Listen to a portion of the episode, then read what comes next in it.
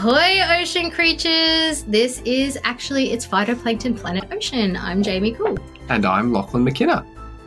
This is our final episode for season two and our last day participating in National Science Week for 2021. Ah, well, as promised, we prepared a small selection of easy, do it yourself oceanography experiments and demonstrations using commonly found household items.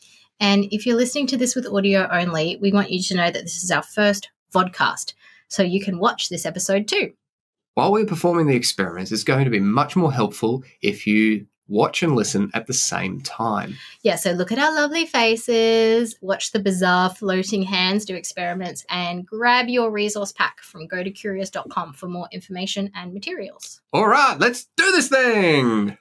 We've got four experiments inspired by the oceans and oceanography. First up, we're talking about density. Every week, I take my son to swimming lessons, which he loves, by the way, and I sing, Twinkle, twinkle, little boat. This is how we like to float.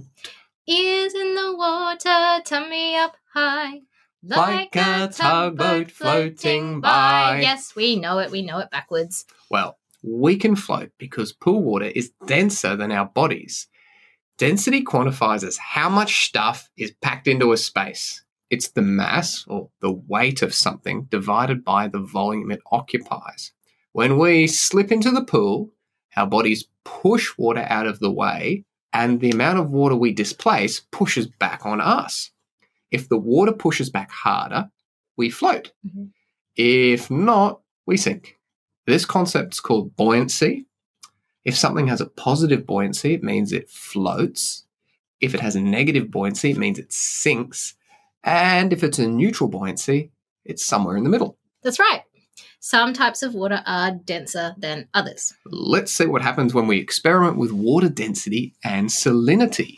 And just to be clear here, density is how much stuff is packed into a space, and salinity is how salty is the water. You'll need a glass, some table salt, an egg and a spoon, and some regular tap water. And someone to do some weird presenting hands over the materials, apparently, like Lachlan is doing in our video. Fill your glass with fresh tap water. And place your egg in there. Now, with even more presenting hands, like you are showing a prize on a game show.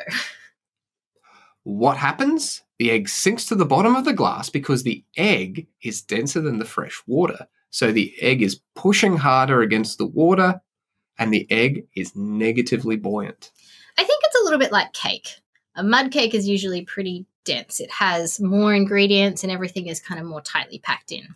Unlike a sponge cake, which is light and fluffy, it's not particularly dense as cakes go. It has more space between the ingredients. Sounds delicious. hmm But back to the experiment. Now, scoop out your egg, and we're going to add some table salt to the water. So the amount of salt you'll need depends on the size of your water glass. We used a glass vase, so we needed a lot of salt. We started by adding about half a cup of salt to the water. Mix it up, put the egg back in, and I predict that your egg should float in the salt water by changing the density. Yeah, no, nothing happened. It's the same. The egg sinks, Lachlan. Ba bow, fail. Okay. So when we add salt to the water, it dissolves and it increases the mass of the water just a little. But the volume, that's the space the water occupies, hasn't changed. So we have increased the density, but only just a little bit. So, not enough to make the egg float. No. So scoop out the egg and keep adding more salt until you get the right concentration. As we know, the oceans are made of salty water. Keep trying, and eventually you'll get a result. Huzzah! The egg floats. Now that enough salt has dissolved in the water, the saltwater solution has become denser than the egg. The water now pushes back harder on the egg, and the egg has positive buoyancy. Our solution contains H2O, Water, sodium chloride, salt, so the amount of stuff salty water, packed into the space vase. increases. Woohoo! Floating egg. That's right. Things generally float better in salt water, including us. Hey, remember that time we went snorkeling in Perth? We were in Penguin Island. Oh, yeah, I do. It was super salty and it was so easy to float around because of density. Density. You'll also notice that the water has turned white. So I think there's a little bit of physics going on there. Yeah, I think what's happening there is you're seeing a little bit of the salt that hasn't dissolved completely into solution Mhm. and it's scattering the light. a bit like when we spoke to Ryan about when you add milk to water and the milk scatters all the colors of the rainbow and how I see it as white. Yep. I think something similar is happening there. Okay. What kind of scattering is that called again? That is called elastic scattering. Elastic scattering. Okay, Lachlan, let's stick with density, but this time rather than thinking about the salinity of the water, we're going to think about temperature. All right, back to the kitchen for another experiment. This time you need a large clear container filled with tap water. We used a fish tank, some blue and red water balloons, and a spoon or some barbecue tongs. You also need two large salad bowls, a kettle, and a nice big block of ice. And remember, if you're handling hot water, please make sure there's an adult around to supervise. When it comes to density, not all water is created equal. Well, that's true for temperature as well. With this experiment, we're aiming to show how warmer water floats because it has lower density and cooler water sinks because it has a higher density. So fill your water balloons with water and make sure you squeeze out any air. If there's air left in your balloons, they will float no matter what you do to the temperature. And you will get a false result, which is exactly what happened to me the first time I tried this. So squeeze out the water. The next step is immerse the red balloons in hot water and blue balloons in ice water. Leave the balloons to sit for a little while, maybe five minutes, so the water inside of them heats up and cools down, respectively. So, as water in the red balloons is heating up, the water molecules move about more freely and expand out a little more, and the water occupies slightly more space. Or the density of the water in the red balloons decreases. It's the opposite for the blue balloons. As the water cools, the molecules become more squeezed in, and you have the same amount of water occupying less space, or the density of the water in the blue balloons has increased. Now, grab the tongs and add your hot and cold balloons to the room temperature water. What happens?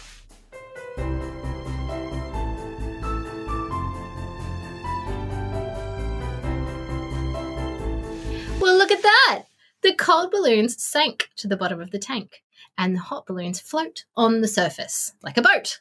This is because cold water is denser than room temperature water. So, in the oceans, warm water will try and rise to the surface, and cold water will sink down to the depths. So, what does that mean more broadly for the ocean, Lachlan? Well, first, it means that surface waters tend to be the warmest part of the ocean. Then, the deeper you go down, the colder the ocean gets. When warm surface water moves south or north, it tends to cool down and then it gets denser. It'll sink and it pushes the water in front of it along a bit like a conveyor belt. Mm-hmm.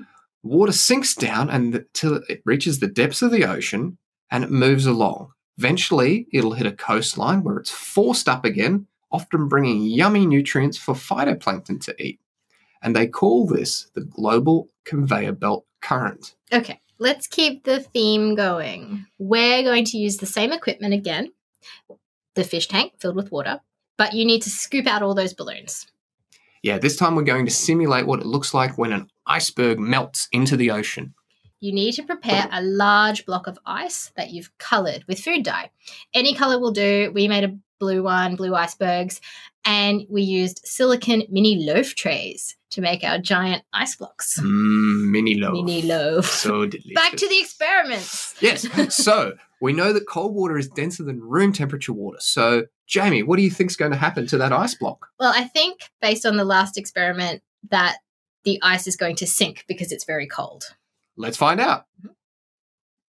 Okay, well, I was really, really wrong about that one. Ugh, the ice is floating on the top.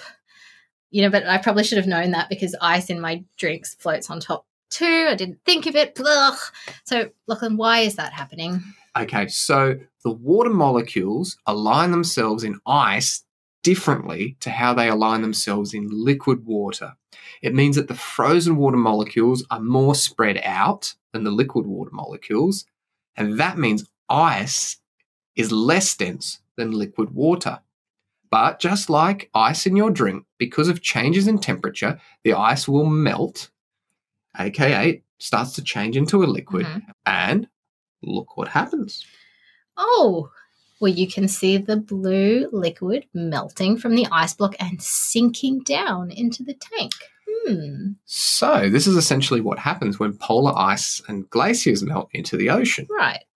That cold water, Mhm. which is fresh, can impact the flow of the global conveyor belt current that I mentioned earlier, which in turn can affect the ocean ecosystem and our climate. So, hang on a sec. You're saying water can exist in three forms. I knew this. As a liquid, water. As a solid, that's ice. Mhm. And as gas, that's steam or water vapor. Sure. Are there any other elements or chemical compounds that are shapeshifters like water? Oh, yeah, lots of them, including one we've talked about a lot this season Mhm. carbon dioxide. Ah, Ever been to a Halloween party where someone's made the witch's potion and it's all foggy and smoky? yes, I love Halloween. Well, that effect is made with dry ice. So, dry ice is the solid form of carbon dioxide. It's what makes up the polar ice caps on our next door neighbor planet, Mars. The liquid form of carbon dioxide can only exist under a lot of pressure. And when liquid carbon dioxide is exposed to Earth's atmosphere, it's simply not enough pressure to hold it there and it immediately turns into a gas. You'll find liquid CO2 in fire extinguishers. But as Lachlan has said, as soon as you release that liquid from its pressurized container, it turns into gas. But gaseous CO2 is abundant on Earth. Mm. You might have some in your kitchen and you might use it on a daily basis. That's right. The next experiment requires a soda maker. Or, as Ivana calls it, a bubbly water machine. So we're going to do an over exaggerated demonstration of ocean acidification by forcing carbon dioxide gas into tap water using our soda maker. Phytoplankton, if you think about it, are a kind of the soda makers of the ocean. hmm Their processes of photosynthesis and respiration transfer CO2 gas from the atmosphere into the ocean to form an essential step in the Earth's carbon cycle. Cool. So we've learnt throughout this season that that is a good thing. But because we've been burning fossil fuels for over 200 years, the carbon cycle is at risk of being thrown out of balance and the ocean is absorbing more CO2. More CO2 in the ocean can lead to a decrease in pH, which makes the water acidic. So let's do some ocean acidification of our own.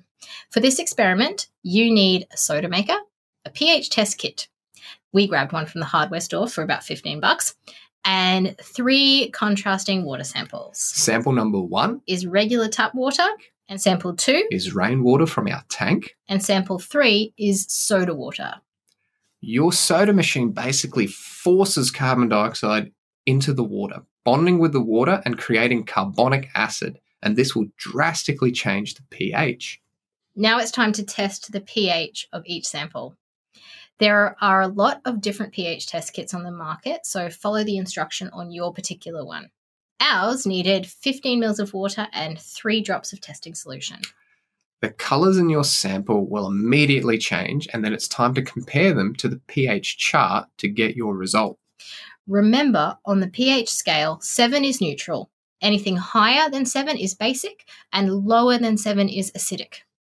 So the tap water from our kitchen turned purple with a pH of around 7.5, making it slightly basic but totally safe to drink. Right.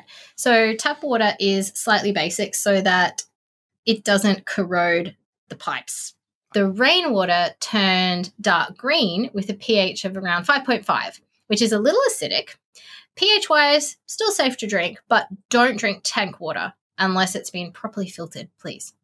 Yeah, and I should mention that rainwater is typically a little bit acidic, so it's not unusual. Okay. The last sample is our soda water. As expected, because we forced carbon dioxide into the water and created carbonic acid, the results showed the sample as acidic with a pH of 4. But Lachlan, I drink soda water literally every day, so do you. That's right, the soda water is totally safe to drink. Uh, fish couldn't live in this level of acidity. For listeners out there, don't worry, we're not going to do that experiment. No fish were harmed in today's episode of Actually It's Phytoplankton Planet Ocean. If you're keen, you can continue this experiment with other water samples. You could collect water from the beach or from a pond, for example. You could even make salt water, like in our first experiment, Mhm. or sugar water. You could even test clear soft drinks. Good idea.